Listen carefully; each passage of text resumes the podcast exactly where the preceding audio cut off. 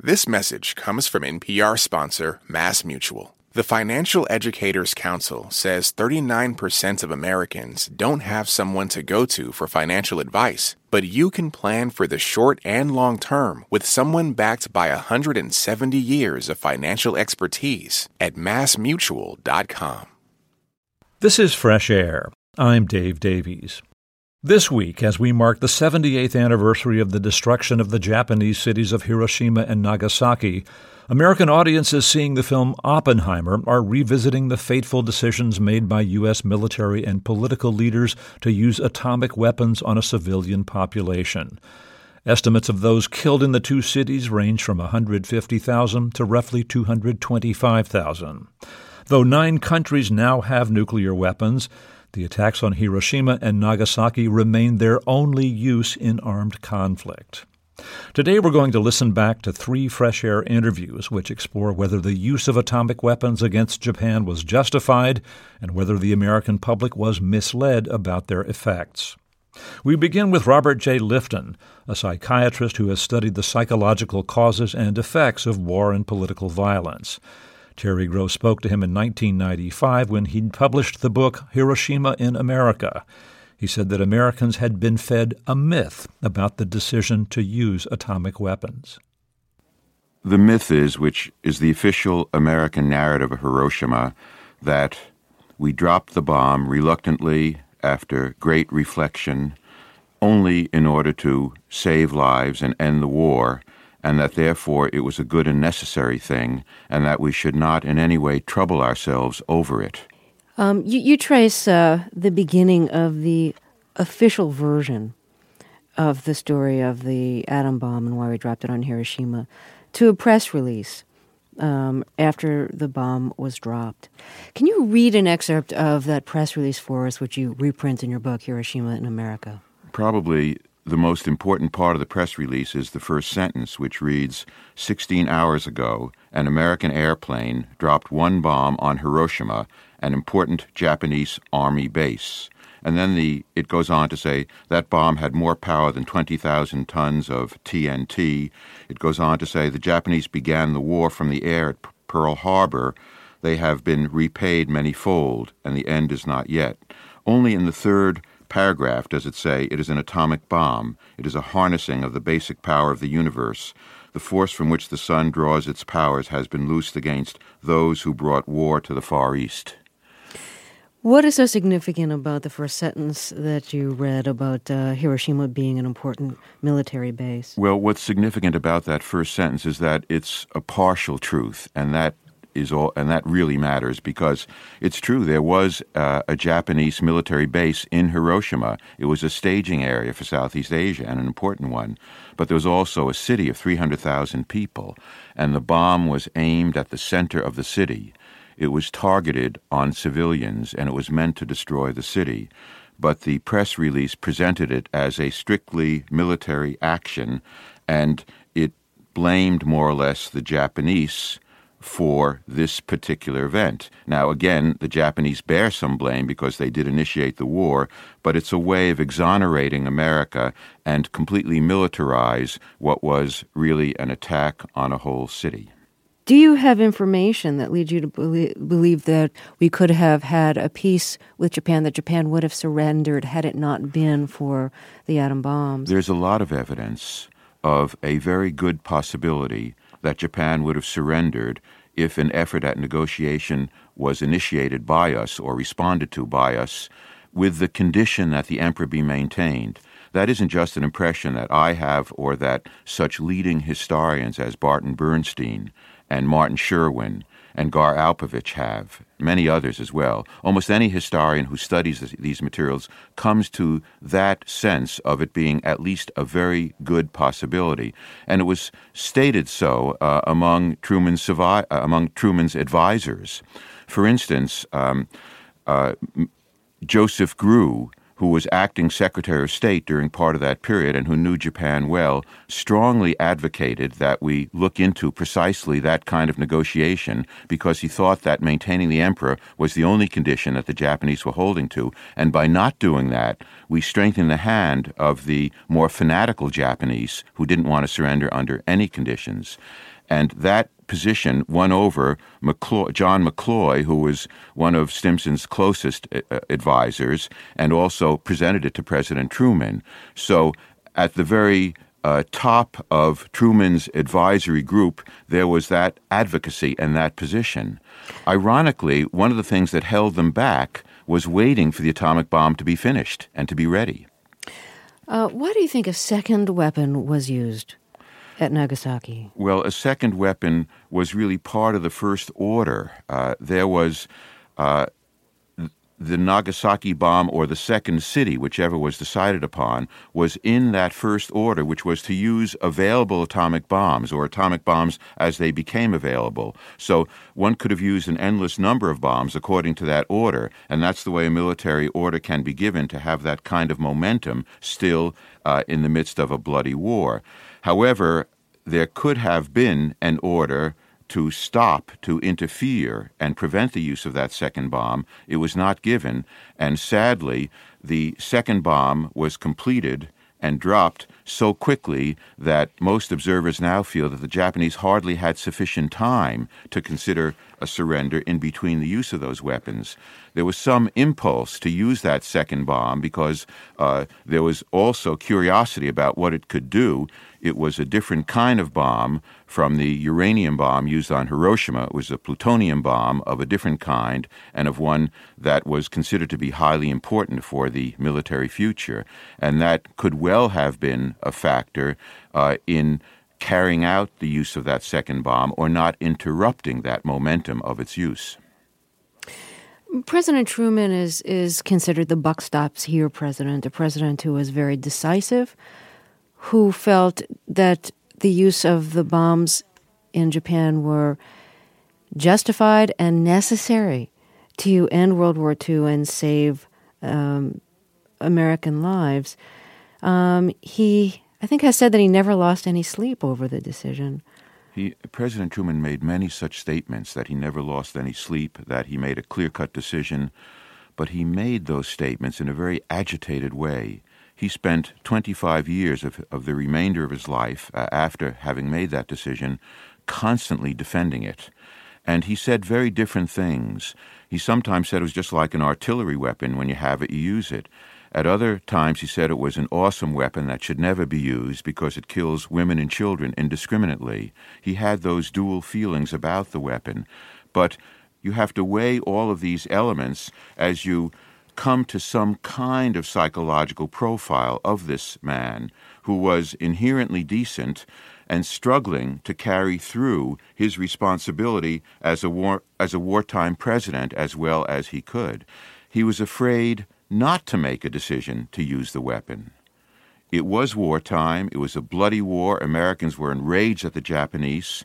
Would they have excused him if he didn't use that weapon? As Byrnes said, his Secretary of State, he might be crucified by the American people and the victim of an overwhelming congressional investigation if the weapon hadn't been used. An investigation of what had happened to that $2 billion used on that project, a really unprecedented sum at that time. So, ironically, one can use a weapon like that because one is afraid not to use it. Getting back to what you describe as, as the myth that we've been told and that we've perpetrated about our use of the bombs in Hiroshima and Nagasaki, see, the myth says that we reluctantly, after great reflection, drop the bombs. You also say that Truman's style, uh, the buck stops here style, was a style that really um, uh, discouraged great reflection. That's right. Uh, it's impossible to undergo great reflection when you're impelled toward quick and immediate decision, often before all of the elements of the problem are clear. That makes it very hard for even one's advisors to lay out all of the considerations that one should look at in making such a decision. There wasn't a lot of reflection about using the weapon there was intermittent thought and some discussion of the direction of negotiation about the emperor, but there was an obsession very early, even before the bomb appeared, before it was completed, with that weapon, and everybody was waiting for the weapon, so much so that some historians have made, I think, a convincing argument that the bomb probably delayed the end of the war and cost American and Japanese lives rather than having saved them, because there was some inclination toward negotiating with the Japanese, and Truman said that might be a good idea. But then, when it was referred to his advisor, Stimson would say, Well, the timing isn't right. And the timing isn't right meant that one had to wait for the bomb to appear before any such negotiation. And in that way, there were delays about ending the war that were based on waiting for the bomb and the existence of the bomb. It really shows the danger of creating an object like this and how much it can affect those who create it and contemplate its use. Robert Jay Lifton speaking with Terry Gross in 1995 about his book Hiroshima in America. Lifton is now 97, and he has a new book coming out in September titled Surviving Our Catastrophes Resilience and Renewal from Hiroshima to the COVID 19 Pandemic. Coming up, writer Lesley Blume on how Americans were misled about the real effects of the atomic bombs dropped on Japan. This is Fresh Air. This message comes from Apple Card. You earn up to 3% daily cash on every purchase. That's 3% on products at Apple, 2% on all other Apple Card with Apple Pay purchases, and 1% on anything you buy with your titanium Apple Card or virtual card number. Visit apple.co slash card calculator to see how much you can earn. Apple Card issued by Goldman Sachs Bank USA, Salt Lake City branch. Subject to credit approval. Terms apply. Summer is for going to the movie theater because it's too hot to stay home. It's for driving with the windows down, listening to your favorite music. It's for stretching out while you're on vacation to gobble up a TV show. For a guide to some of the TV, movies, and music we are most excited about this summer, listen to the Pop Culture Happy Hour podcast from NPR. Next, what Americans didn't know about the bombs dropped on Hiroshima and Nagasaki. The deadly effects of radiation poisoning are widely recognized, but journalist Lesley Blume says that in the year following the atomic attacks, Americans knew little about conditions in the two Japanese cities, which, like the rest of Japan, were under U.S. occupation and military censorship. I spoke to Blume in 2020 about her book Fallout The Hiroshima Cover Up and the reporter who revealed it to the world. So, a second bomb was dropped on Nagasaki. Japan surrendered, and after years of war, Americans were, of course, deliriously happy that it was over. What did they know about the destruction and death that uh, the weapon had visited on Hiroshima? Well, I mean, at first it appeared that the U.S. government was being almost ecstatically forthright about the new weapon, and when you know President Truman announces the the bombing, he says, "Look, this is the biggest bomb that's ever been used in the history of warfare, and you know, the Japanese should surrender, or they can expect a rain of fire and ruin from the sky, unlike you know anybody's ever seen before. We've unleashed the power of the sun. I mean, it was almost biblical language. So they knew. Everybody who heard the announcement knew that they were dealing with something totally unprecedented, not just in the war, but in the history of, of human warfare. What was not stated was, you know, the fact that this bomb had radiological qualities and that even blast survivors on the ground um, would be, you know, would die in an agonizing way for the days and the weeks and the months and years that that followed. Right, and so in in the weeks and months that followed, what was being said about radiation and its effects? I mean, American generals had testified before Congress on this. How did they characterize well, very, in, the risk? Yeah, in, in the immediate weeks, you know, very little. I mean, a lot of it was really painted in, you know, landscape devastation. Uh, you know, pic- photographs, landscape photographs were were released to newspapers showing, you know, the decimation of Hiroshima and Nagasaki, and I mean, they were rubble pictures. Um, and also, you know, obviously, people are seeing the mushroom cloud photos taken from from the bombers themselves or from recon missions, and but in terms of the radiation, you know, even in the announcement, Truman's announcement of the of the bomb, he's painting the bombs in conventional terms. He says, you know, these bombs are the equivalent to 20,000 tons of TNT. And so Americans, you know, they, they, they don't understand, they know that it's a mega weapon, but they don't understand the full nature of the weapons yet. You know, the radiological effects are not in any way highlighted to the American public. And in the meantime, you know, the US military is scrambling to find out how the you know the radiation of the bombs is affecting the physical landscape, how it's affecting human beings because they're about to send tens of thousand occupation troops into Japan.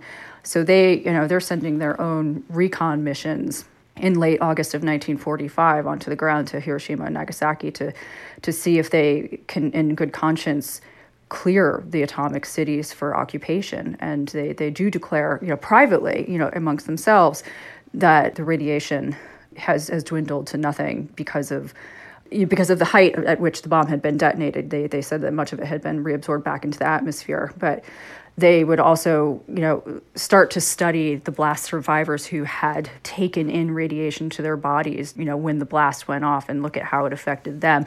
The fact is that the people who had created the bombs didn't have a full understanding of what the bombs were going to wreak on landscape and, and humans, and we're going to be studying that for years while they were on the ground occupying Japan. You mentioned uh, a Lieutenant General Leslie Groves. I think he was actually involved in the Manhattan Project, right? Uh, Rather involved, yes, the, the, spearheader of said project. He was uh, charged with building the bomb for wartime use and managed to do it in three years, which was quite miraculous. And in his his mind, I mean, he, Leslie Groves never had any moral qualms whatsoever about the, the decimation or you know the the radi- radiation agonies. Um, afterwards, he had been told get this bomb ready for for wartime use, and he did that. And you know that was in you know his eyes a huge triumph. Right, and and he was, I, I think he was the one who said that that. Um, you could live there forever of Hiroshima and Nagasaki, right? Um, no problem.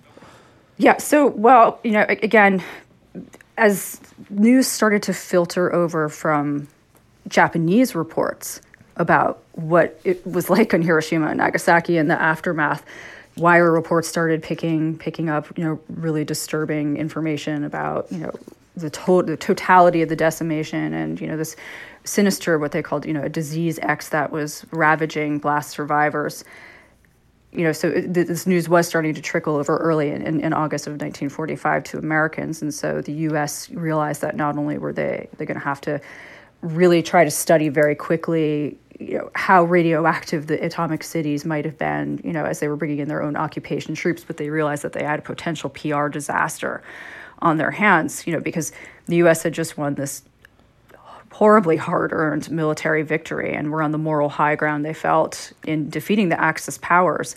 And, you know, they had avenged Pearl Harbor, they had avenged Japanese atrocities throughout the Pacific theater in Asia. But then, you know, reports that they had decimated, you know, a largely civilian population in this excruciating way with an experimental weapon, you know, it, it was concerning because it might have deprived the U.S. government of their moral high ground. You know, there were reports from Japan about the level of destruction and also about uh, lasting effects from radiation poisoning. Um, how did U.S. the U.S. military respond to these reports? Well, they went they went on a PR. Uh, they they created a PR campaign to really combat the notion that you know the U.S. had decimated uh, these these populations with a really destructive radiological weapon, and uh, you know they dispatched uh, Leslie Groves and, and uh, Robert Oppenheimer themselves went to the to the Trinity site of testing to and brought a junket of reporters so they could you know sh- show off the area and they said you know that there was no residual radiation whatsoever and that therefore any news that was filtering over from Japan were quote Tokyo tales. So right away they they went into overdrive to contain that narrative. So I understand you're saying they took them to a site in the United States where a weapon had been tested and showed them them that there they, was no residual radiation?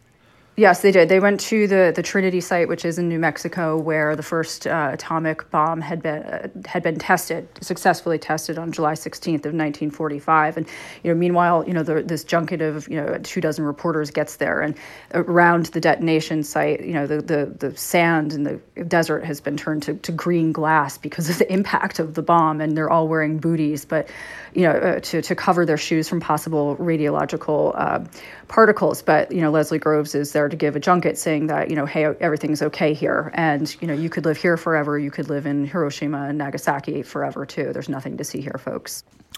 So the U.S. military was saying these reports of terrible suffering and lingering radiation effects were Japanese propaganda. This also happened in the context of you know the moral judgments that might people might make about such a weapon and the the military was putting it in the context of the way the war had begun and the way the Japanese had behaved. How did all that set the context for the American response? Look, Americans were still enraged by Pearl Harbor, and they, um, you know, had had a horrific time fighting in the Pacific Theater, and uh, you know, casualties were were enormous. Um, you know, Japanese tenacity in battles was uh, unlike anything Americans had encountered before. Um, you know, Americans were horrified by Japanese atrocities in China and throughout Asia. And the, the, the feeling of righteousness, of righteous rage and vengeance in dropping the bombs was near total. And you know, Harry Truman himself articulated that in his speech when he when he uh, announced the bombing. He said the Japanese have now been re- repaid manyfold. Um, and just you know, one quick stat really illustrates the the mindset of the Americans towards the bombings at that time. In August of 1945 a poll was taken, and nearly a quarter of the Americans surveyed said that they wished that they could have dropped many more atomic bombs on Japan before the country had, had surrendered. So that's, that's a pretty strong indication of how high the support was. There were clearly reporters in the Pacific Theater who wanted to get the story about about the effects of atomic weapons, and and there was some reporting. On the whole, did it did it capture and convey what was happening to the American people? Yeah, I mean, the, many of the reporters who were coming in with uh, the occupied forces, for them, getting in on the ground to Hiroshima and Nagasaki was a huge scoop. And a few of them did make it in there, and a few of them were able to get out really alarming initial reports that were, you know, heavy heavy on facts about devastation and the fact that there was a, a some kind of a terrible affliction kill, still killing off blast survivors, but light on details because nobody knew what what on earth, you know, was was in reality happening in the aftermath of the bombings. Um, however, they didn't, you know, these reports, some of them appeared only in truncated form in American press. And after they came out, General MacArthur's occupation forces were able to quickly organize to suppress additional such reporting. Right. So people, so reporters couldn't get in. And meanwhile, you had the American government saying, you know, you're hearing a lot of Japanese propaganda that you should be skeptical of. Yeah, absolutely. I mean, the American uh, officials were, were saying, for the most part, you know, this is just, you know, these are the, the, the defeated Japanese is trying to create international sympathy to create better terms for themselves in the occupation. Ignore them. So there was a lot that people didn't know about what had happened in Hiroshima and Nagasaki, and it was John Hersey that ultimately kind of changed that. So John Hersey uh, manages to get to Hiroshima, and he, of course, had covered the war in Europe and had seen horrific damage from Allied bombing of German cities. What did Hiroshima look like then, and how did it compare to Hersey's expectations? Uh, well, I mean, Hersey had seen everything from that point, from from combat to concentration camps. But he and he, and let's not forget, he came in through Tokyo, which had been decimated.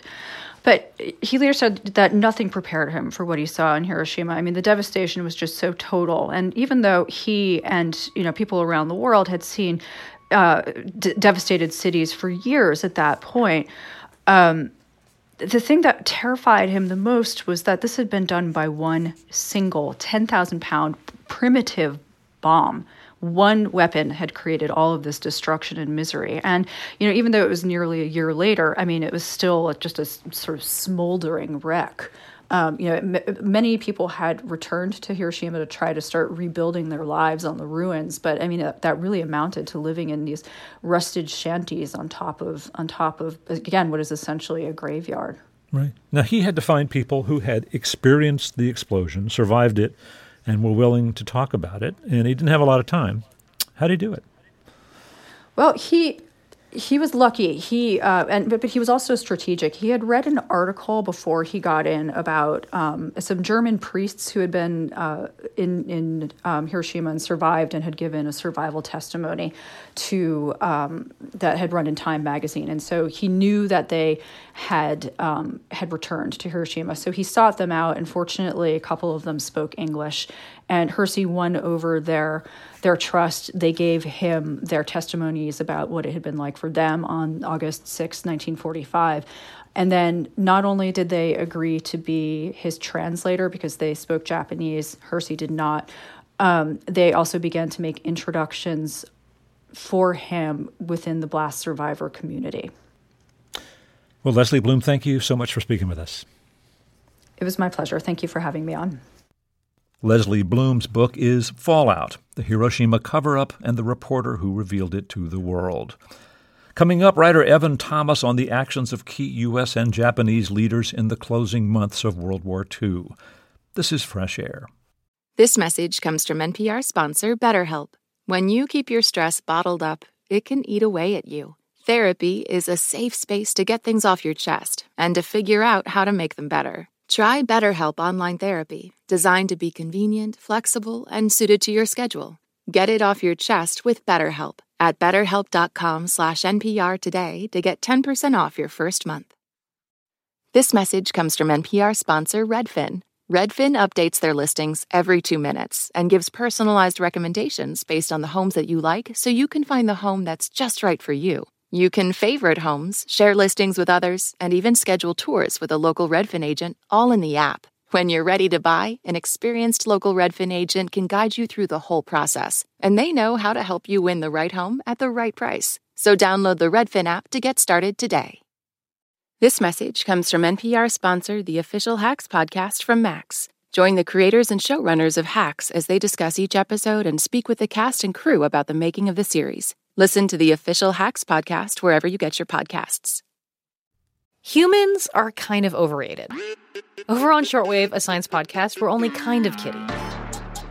We're bringing you the wondrous world of animal science to your daily life. From queer animal love stories to songbird memories, we're showing you how critter knowledge informs human science. Listen now to Shortwave, a podcast from NPR. As we mark the anniversary of the destruction of Hiroshima and Nagasaki, we're listening to interviews about the American decision to use the only atomic weapons ever employed in armed conflict. Veteran journalist Evan Thomas's book, The Road to Surrender, profiles three leaders, two American and one Japanese, involved in critical decisions leading up to the end of World War II. In the summer of 1945, Germany had surrendered to the Allies, while Japan, largely defeated, was defiant and still capable of inflicting horrific casualties on any force that might try and invade the Japanese mainland. So, in the summer of 1945, the efforts to develop an atomic bomb are coming to fruition. Uh, the Secretary of War, Stimson, knew about this, and there was discussion of if it was to be used, what kind of target would it be? Should you drop it in the ocean? Should you drop it in a in an uninhabited error area to you know to demonstrate its power? Give us a sense of there was a targeting committee, what its deliberations were like. There was a targeting committee of, of military and people largely and some scientists, and their big issue was to make sure that they hit the target at all. It would be nice if we could hit a port or some factories or a military base, but if you're dropping a bomb from 30,000 feet, it just wasn't that accurate. And the targeting committee decided that the best thing to do was to pick a target smack in the middle of a city. In Hiroshima, it was a bridge in the middle of Hiroshima.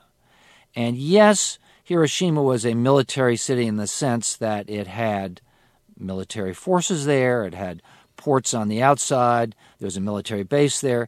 It was still basically a civilian city, it was full of civilians. And so the target committee decided not to take the chance of going after a military target, but to drop the bomb right in the middle of the city where they were sure they would strike it and it would set off a heck of a big bang. Uh, they did not have many regrets about that. There's no evidence of them saying, oh my God, we're going to kill a lot of civilians. There were some civilians who worried about it, but the military, tar- the people on the target committee, they wanted to drop that bomb and they wanted to make sure it hit its target.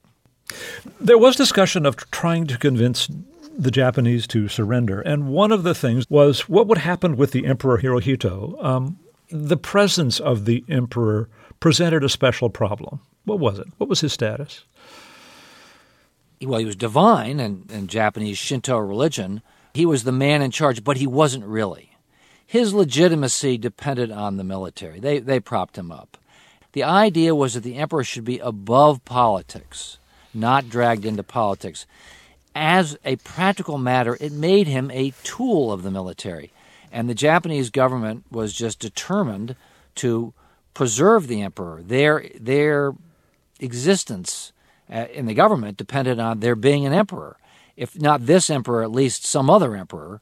But they wanted to keep the imperial system. They were completely wedded to this idea that, that there had to be an emperor. After all, he was divine. So let's look at what's happening in Japan here. Um, there were a lot of military leaders who were determined to fight to the end. But one person that you focus on was the foreign minister, Shigenori Togo, who had a different take on this. He wanted peace. Tell us about him. Togo was the one civilian on the Supreme War Council. The rest were the war minister, Army and Navy chiefs of staff, the prime minister. They're all in uniform. Togo's the one civilian, and he's the only one who wants to surrender, who wants to save his country by surrendering. All the others want to fight to the to the bitter end. They they believe that for two reasons. One is there is something almost mystical and grand about national suicide, and they talk this way that the, the, the hundred million they say will die for the emperor. The other piece, though, is they believed that if they could make the Americans bleed enough, suffer enough, take enough casualties, then the Americans would give them terms that they wanted. They knew they were defeated. They knew their fleet was sunk and their their their army was was about to be defeated. But they hoped that if they could make us bleed, we would give them the terms they wanted, which were no occupation, no no American troops on Japan, no war crimes trials, because they knew that as leaders of Japan they were going to be tried for war crimes, so they didn't want that. And lastly, they wanted to keep their emperor. So Shigenori Togo, the, the foreign minister, eh, he tries to get the Soviet, he reach out to the Soviet Union to have them negotiate, approach the Allies on behalf of Japan. That kind of doesn't really go anywhere. But then he also tries to work the others on the Supreme Council, this body that's running the country at the time, to sort of massage them and get them to see reality and let's let's let's end this thing. And then you write that in June, six weeks before the atomic bombs were dropped, he met with the emperor, and that the emperor said, please terminate the war as quickly as possible. And when I read that, I thought, well, gosh, why didn't that settle the question if the emperor had the authority? The emperor has the authority in theory, but in practice, he doesn't have that authority. He's too dependent on the military himself. For one thing, the emperor, Hirohito, is somewhat of a meek seeming figure. He has a reedy voice. Uh, he likes marine biology. He's not a warrior type at all. And he exists at the sufferance of the military. In June, the emperor hears that the military is thinking of removing him from Tokyo and taking him up to their mountain redoubt and, in effect, making him their prisoner. He refuses. He shows some backbone. For once, he stands up to them, but he knows that he's very much a tool of the military. He doesn't like to admit it, but that is the practical reality. Um, in July, in the United States, the atom bomb is successfully tested. So it's clear that the United States is going to have an operable weapon to drop on Japan. And the idea emerged among Stimson and the Secretary of War and others of rather than dropping the bomb, to give the Japanese a warning saying, We have this terrible weapon and we will not drop it if you will surrender uh, and perhaps even we'll let you keep your emperor, at least in some kind of ceremonial role. Um, how does Harry Truman regard this idea? Truman and his new Secretary of State, Jimmy Byrnes, do not want to give the Japanese an out. Uh, Byrnes and Truman regard the Japanese as being uh, duplicitous, uh, and if you give them an inch, they'll take a mile. And they are afraid that if you say to the Japanese you can keep their emperor, that will just be an excuse for them to fight on. In that judgment, the uh, president actually has some backing from the military community that also worries about that. They, they have fresh memories of Pearl Harbor when the Japanese continued to negotiate even as they were getting ready to strike Pearl Harbor militarily. So they just don't trust the Japanese. And the proof of that, I think, is in the debates in the Supreme War Council after we had dropped two atom bombs on Japan. The militarists still wanted to fight on. The, the most revealing moment is that at a meeting of the Supreme War Council on August 9th, there, the bomb is dropped on Hiroshima. They're talking about what to do. Word comes that another Hiroshima style bomb has just taken out Nagasaki. And the Supreme War Council, the six of them, are now divided. They're stalemated, and it takes in Japan it takes a consensus to make a decision. They're stalemated on whether to surrender. That's after we had dropped two atom bombs. Evan Thomas's book is The Road to Surrender. Three Men and the Countdown to End World War II. We'll hear more of our conversation after a break. This is Fresh Air.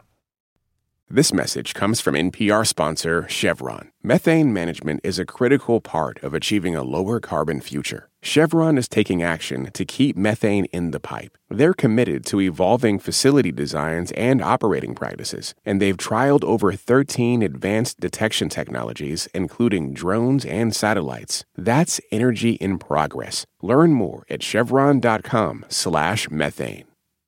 This message comes from NPR sponsor Mattress Firm. How do you sleep at night? No matter what might be keeping you up, Mattress Firm can help anyone sleep. Mattress Firm will find you the right mattress from a wide selection of top brands at every budget. Plus, if you see a lower price somewhere else, they'll match it up to 120 nights with their low price guarantee. Get matched at Mattress Firm's Memorial Day sale and sleep at night. Restrictions apply. See mattressfirm.com or store for details. This message comes from NPR sponsor Progressive Insurance, where drivers who switch could save hundreds on car insurance. Get your quote at progressive.com today. Progressive Casualty Insurance Company and Affiliates. This is Fresh Air, and we're listening to the interview I recorded earlier this year with Evan Thomas, whose new book, The Road to Surrender, is about three leaders, two American and one Japanese, in the closing months of World War II. Just after the U.S. successfully tested an atomic bomb in July 1945, Allied leaders, including Winston Churchill, Joseph Stalin, and Harry Truman, met in a summit known as the Potsdam Conference. Before the bomb is dropped, there is, there is a meeting at Potsdam, which is a suburb of Berlin, right? It's in Germany, defeated Germany. And out of that comes a lot of things, including a, a message to Japan. What was the message from, from the Allied leaders then?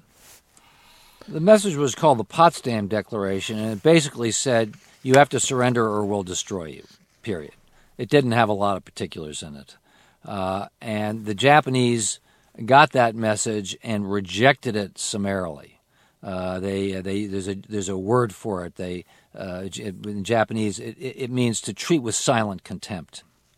Right, so the United States decides to proceed with dropping the first weapon. Um, you note that um, the commander, General Carl Spaatz, insisted on a written order for this. He, he wasn't going to do this on some verbal command. And it's a long flight from the Marianas, where, where this B 29 left, and dropped the bomb over Hiroshima.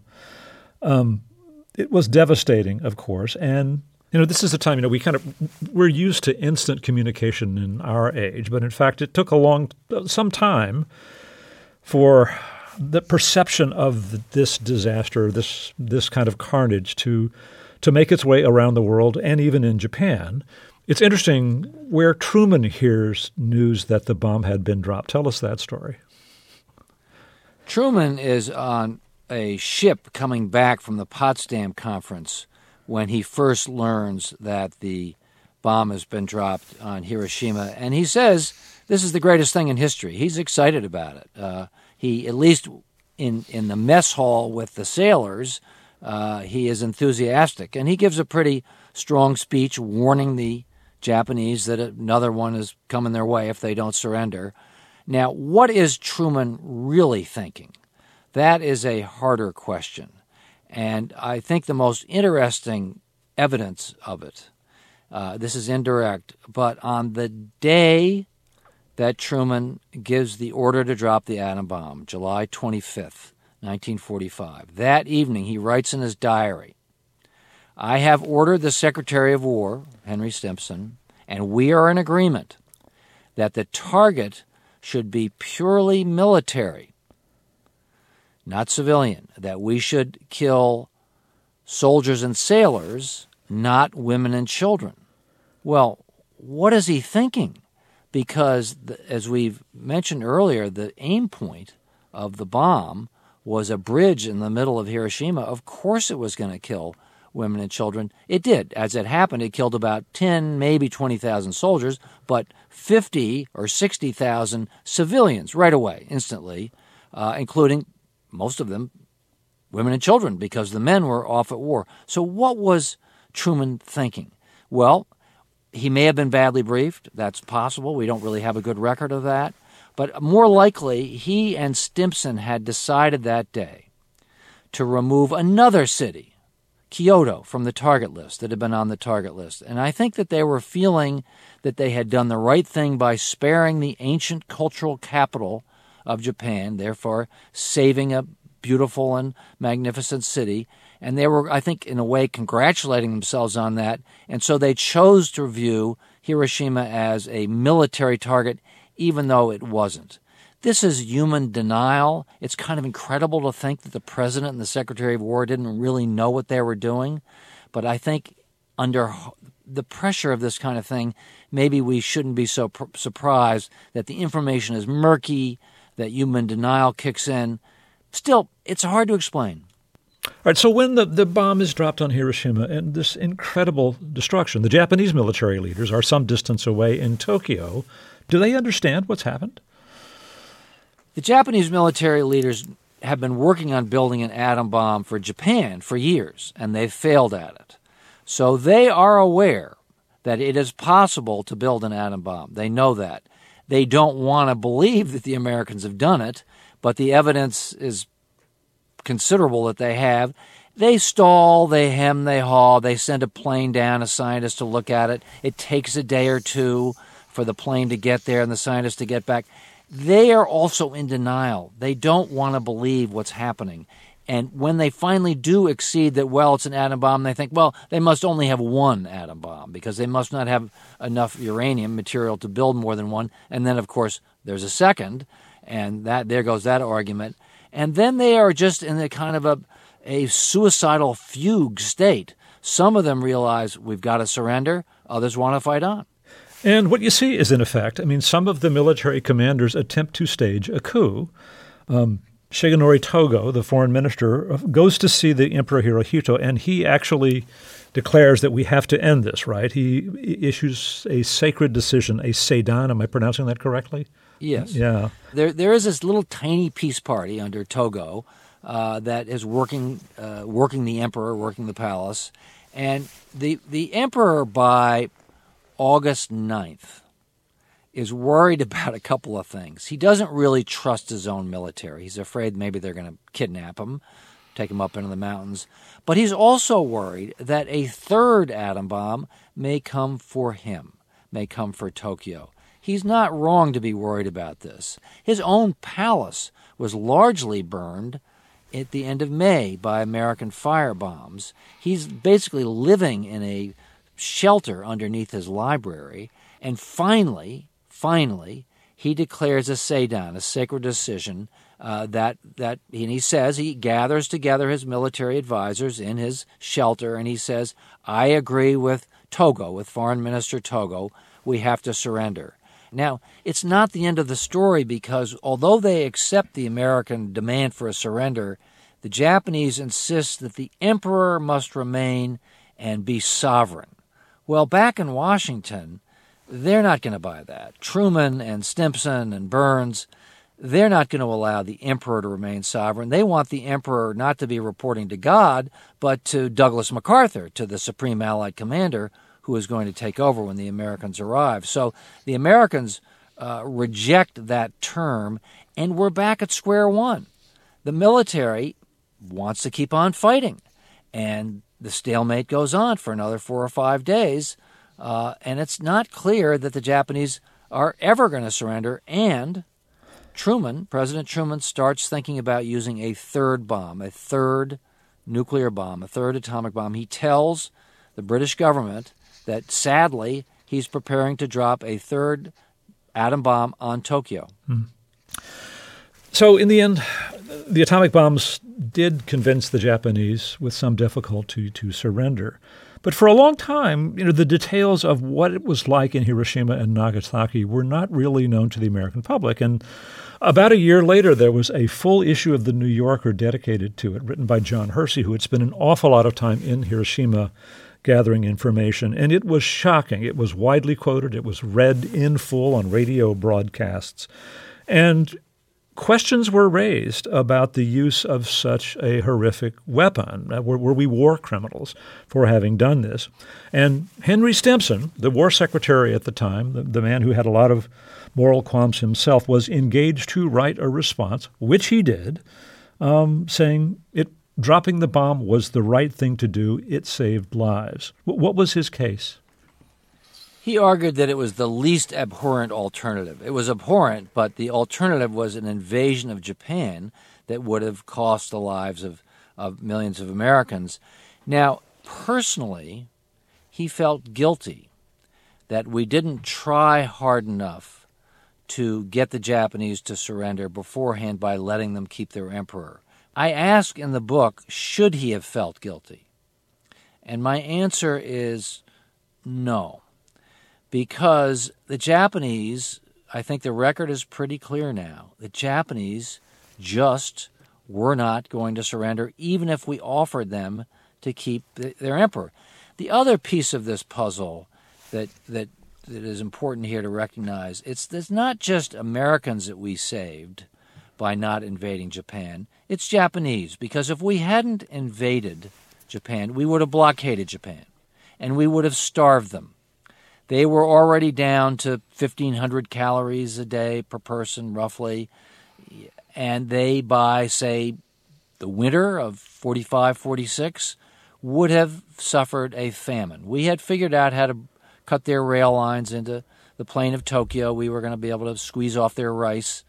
Their rice crop was already the worst they'd had in years. And they were going to start dying. And, and they were going to have civil war. Who knows what would have happened? not just in Japan, but also in Asia. The Japanese, the brutal Japanese occupation of China and Southeast Asia was killing people at the rate of roughly 250,000 a month. And that was just going to go on and on. So by ending the war in August, we not only saved Japanese lives, we saved a great number of Asian lives. There's a lot of research on this uh, that shows that the death tolls, had we not bombed uh, Hiroshima and Nagasaki, would have been many multiples of the death tolls in Hiroshima and Nagasaki. It's a brutal equation. You know, it's just it's the the point here is that wars are easy to get into, but they are hard to get out of, and there was no way out. Well, Evan Thomas, thanks so much for speaking with us. Thanks, Dave. Evan Thomas's book is The Road to Surrender Three Men and the Countdown to End World War II. On Monday's show, Terry speaks with Christopher Nolan, director of the new film Oppenheimer, about Robert Oppenheimer, the man known as the father of the atom bomb. Nolan also directed the Batman trilogy, Dunkirk, Inception, and Insomnia. I hope you can join us.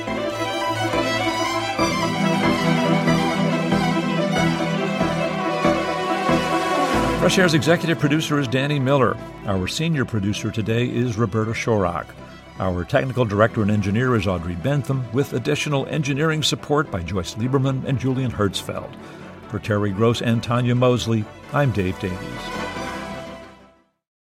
This message comes from NPR sponsor Capella University.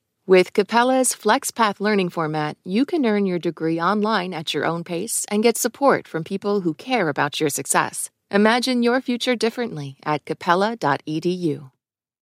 This message comes from NPR sponsor Shopify, the global commerce platform that helps you sell and show up exactly the way you want to. Customize your online store to your style. Sign up for a $1 per month trial period at shopify.com/npr. Jasmine Morris here from the StoryCorps podcast. Our latest season is called My Way. Stories of people who found a rhythm all their own and marched to it throughout their lives. Consequences and other people's opinions be damned. You won't believe the courage and audacity in these stories. Hear them on the StoryCorps podcast from NPR.